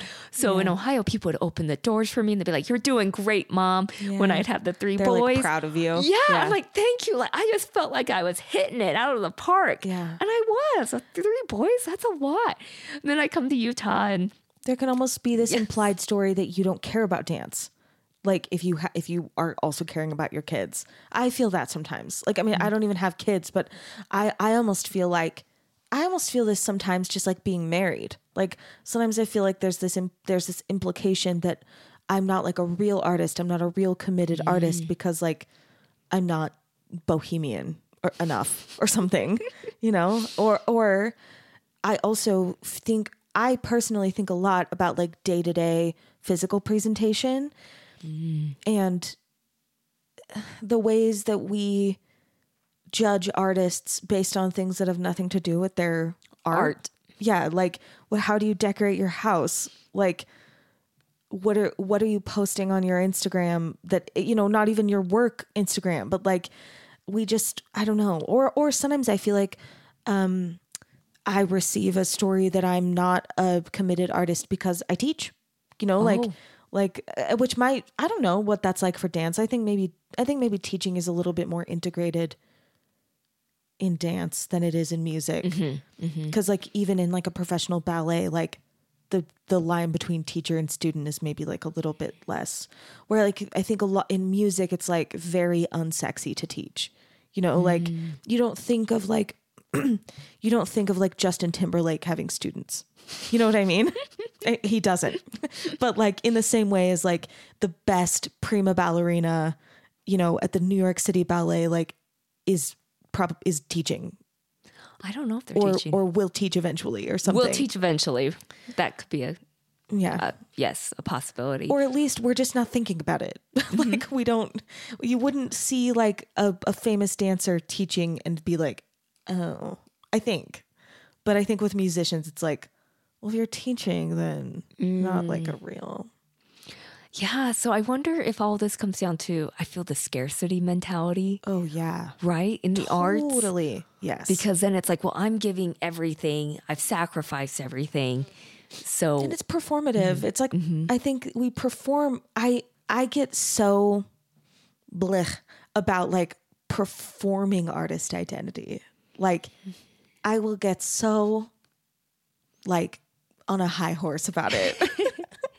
like artist identity and presenting artist identity like these are not the same thing.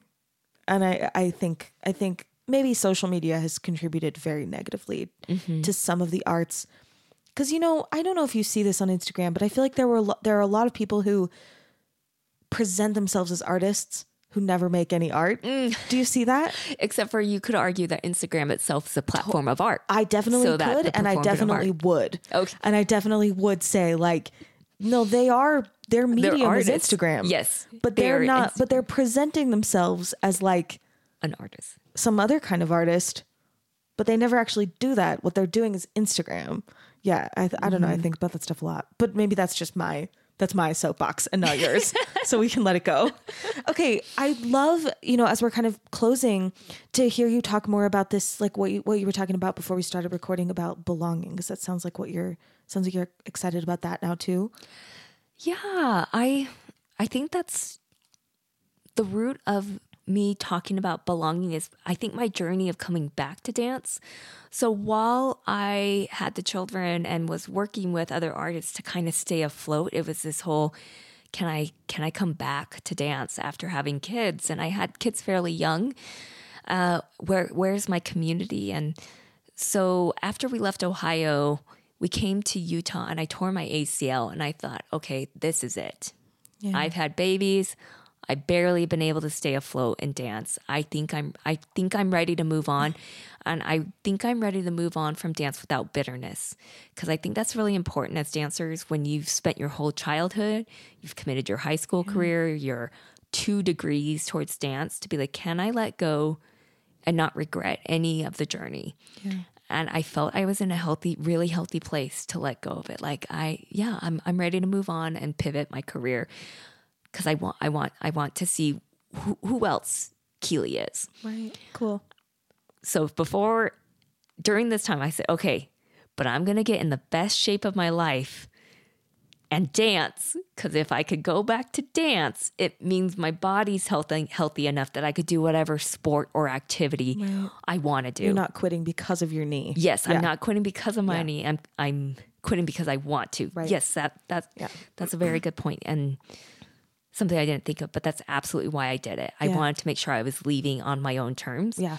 With that, so we poured in a ton of babysitting money tons of money. I, I decided to go get certified Laban movement analysis certified cool. at the University of Utah with uh, Janice Meaden, Peggy Hackney, and Colleen and Cadence. Sorry, cool. I have to say their names because yeah. I it's, it's important, important, to say it's important to say yeah the people that have really have helped you along the journey. And so I went through that program and I had great support from family. And again, we were in a financial position where I finally could hire babysitters for like yeah. 10 to 12 hours a day while wow. I was doing this cool. certification. Yeah. And I said, I'm going to go do hip hop. I'm going to cool. go take hip hop classes. And so the first class I went in, his name was Tristan Gray. And I go, holy smokes, I cannot do this movement. Yeah. And it wasn't because it was requiring that leg up to 180 right. degree. It right. was just the speed, like fluidity, the musicality everything combined. And it was all the movement I couldn't do.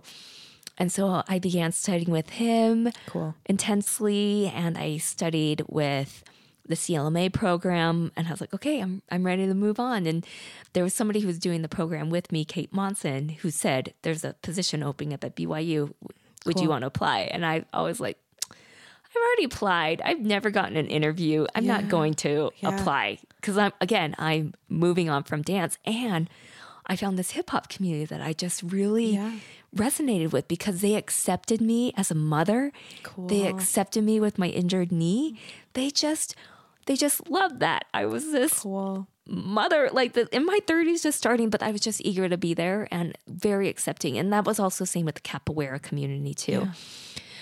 And so I was really felt like I found my community to move on from dance. So so I was going to apply and then my friend Laurie said besides your pride being hurt because yeah. you haven't gotten an interview, yeah, what do you have to lose, yeah, to apply? And so yeah. I was like, oh, okay, I'll I'll apply. So I literally applied the day of. It was due that day, wow. and I just wrote my cover letter, and I just sent it off and had no expectations. And so when I got the call for an interview, I was like, what?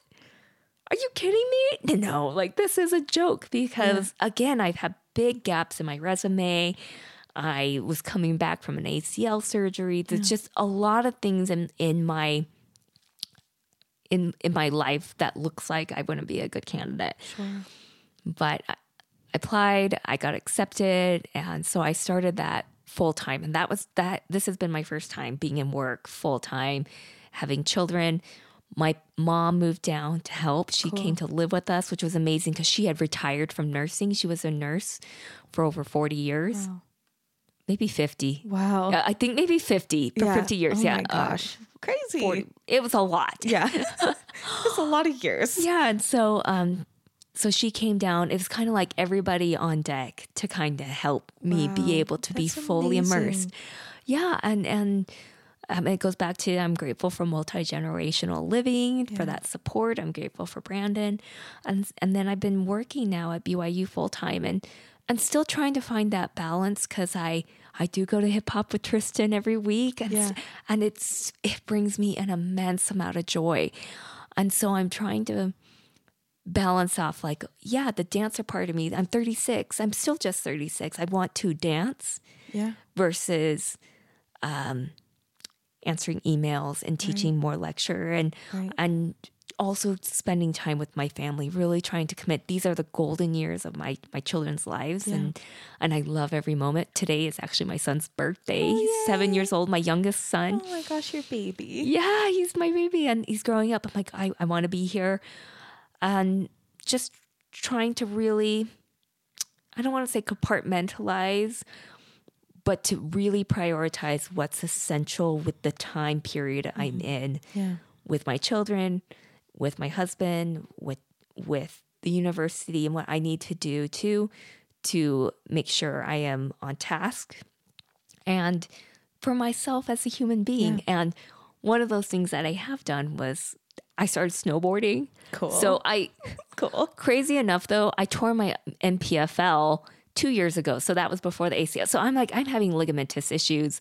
I went pescatarian because I was like, okay, maybe it's meat. And so I went pescatarian. I've tried, I've been trying to change my lifestyle with that. But I said, I keep injuring myself doing dance. I might as well go do something else that could bring me joy in life Yeah.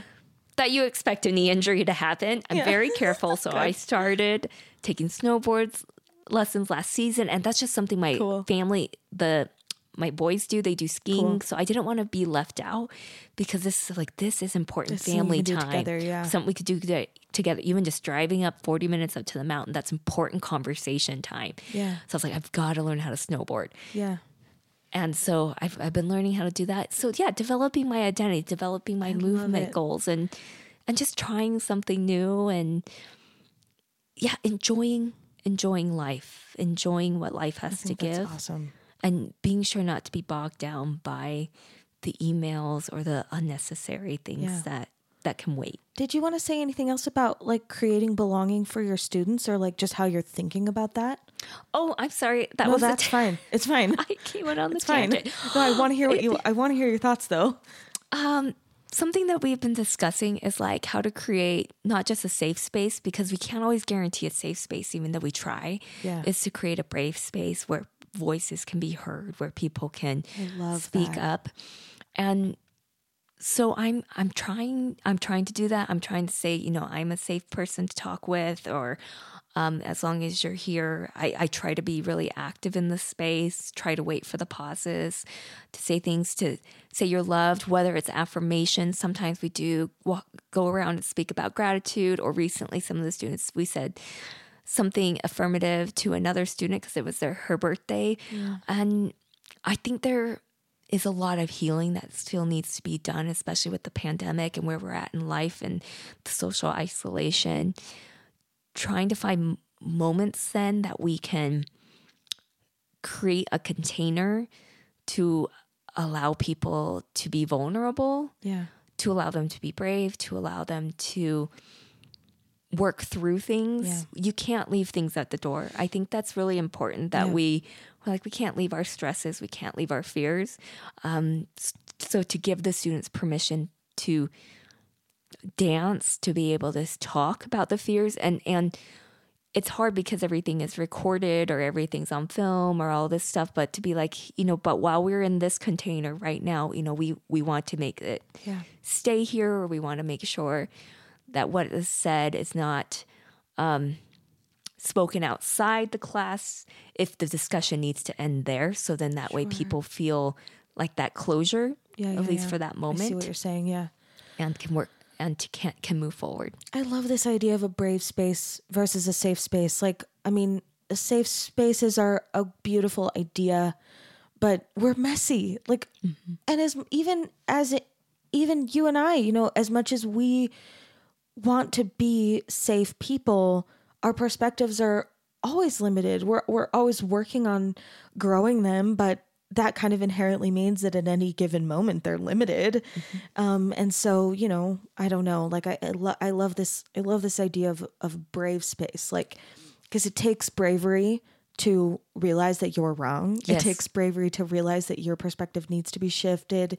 It takes bravery to be a person saying like, "Hey, Miss Keely Glenn, my teacher or my colleague, you know, you are doing something that is hurtful to me, you know, or whatever. Like that's all so brave. Um, and I think it's the, the braver the space, the more we can ask for forgiveness. I think that's something and to apologize. Patience. That's Yeah. something I've been trying to work on is to try to apologize more. Yeah. Because in that way, the person or the community can move forward if there's an actual like formal apology too. I have a song about this on my new album. It's not out publicly yet, but it's. I'll give you a copy before you leave because I have them. It's but it's it's not out, but it, they're it's finished. But uh, it's the song's called "Breaking Room" and it's about like, you know, just gently asking the people around you to be patient with you while you're trying to figure things out and like you know not being perfect. It's it's a it's a it's a an active apology you know? Like mm, like love be with me. Please be with me and hold my hand and be gentle with me while i work while i'm working hard to be a better person. And i feel like i feel like it's just it's a, it's something that we all need to learn how to do to apologize to change gracefully to I don't know, deal with the maybe sometimes we have shame when we realize we've been doing something wrong, um, that we've been understanding something wrong, that we maybe have need to make some amends, um, and you know, having asking for patience, you know, while we're trying our best, and then you know, I guess the implied other part of the story is that there's someone on the other side saying, "Okay, I will, I'll be with you, I'll st- I'll wait with you while you while you work on this which just yeah it feels very brave feels very brave on both sides Yes. yeah ugh keely you're so cool i remember like i hope it's okay if i say this but like i remember the very first time i met you at church and you just came in wearing your khaki pants and your knee brace oh, and i was just in like my knee brace. Oh yeah. I was just like, who is that lady? like, and you just like, ugh, I just, you're just I still wear the pants. I'll still wear hats. I'm always wearing crazy hats it. now. You're- you are so brave. Like you are such a brave person. So that's, that's perfect that that's like, you know, a focus of that you're trying to take that bravery that I think is fairly, if must be at least a little intuitive for you and sharing that in your spaces and teaching that, letting your students kind of like learn that from you too. And, ugh, it's so cool. Okay. I ask everybody at the end, what's your dream collaboration today? my dream, like, you could assemble a whole team because I know that's what you oh, love. oh yes. What's your dream collaboration? Oh, it would be some type of danceicle. Okay. More emphasis on the dance part than the musical. So Bob the dance Fosse would style. take. Yeah. So Yeah. even I went and saw Hadestown in New York City the last weekend, and I was like looking at the producers, like, oh wow, look at that production team. Yeah. And Cats is also a dance school. Would you say yes, so? Yes, I would say. Yeah. But one like deeply rooted in the emotional aspects of, and journey, the spiritual, physical journey of individuals and the struggles that they come to find healing. That that is my dream. I feel like that's about 10 years out. Yeah. But that is like that's been a focus that amazing. I'm slowly kind of Well, if you need help, I mean, away. I would love to be involved in that Yes. project with you. Yes, So if you need, absolutely, if Emily. you need uh, demo vocals, let me know. Here I am. vocalist for the main. Yeah, I I'm like I, that is that is my ultimate dream right now because that would bring about a team to create something Yeah, amazing. So I I'm saying it even now to bring it out into the universe. Yeah. I keep saying it 'cause I'm like, okay, ten years. It's like my ten year plan. Good. I love it. And then finally, where can people find your work? Or find Oh, yeah, find- where they can what you've done. probably Instagram, even though I don't have very many posts. I'm I'm fairly reserved online. Okay. Still, I kind of just use it as needed to Networking to tool. networking. What's your handle? Do you feel I think it's Song Keely at Song S O N G and then Keely K E E L Y. cool? But always email to Okay. Song And S O N G is there like a Keely. is there a specific like YouTube channel where people can see your choreography with like your your students at BYU? Yeah, I think if you were to go to BYU Dance, but there's a lot of films that have just come through the circuit that I have not released. Like there's so many things. Your like that I've- environmental dance project films. the environmental dance project, yeah, can be found on the BYU Dance Department. The pregnancy dance film I have not released that oh. online. I'm Keely, getting very so cool. close. So, but if you go, Okay. if you follow me on Instagram, I will be releasing those. see those there. in the world Okay. soon because I, I have, yeah, I've been- I've been taken a step back like there's other voices that need to be heard especially other minority voices that need to be heard beside myself. Mm-hmm. and so for the last two years i have kind of intentionally been not being public online yeah. and trying to learn from things and people and trying to research on my own. And so i feel like i'm in a place now where i'm like okay other people are asking about my work and so i will I'm I'm, I'm going sure. to be putting it forward. Cool. Well, I'm proud of you, and I'm just excited to know you, and I think you're the best. I think you're the best too, Emily. Grateful for our collaboration. coming on my yes. podcast. It was great to talk to you here. Thank you. Thanks. Thanks for listening to Artifice. Our theme song is As You Are from my album Masks, with artwork and merch designs by Sarah Keel. If you'd like to recommend a professional artist for an interview on the podcast, you can reach me through my website, emilymerrillmusic.com.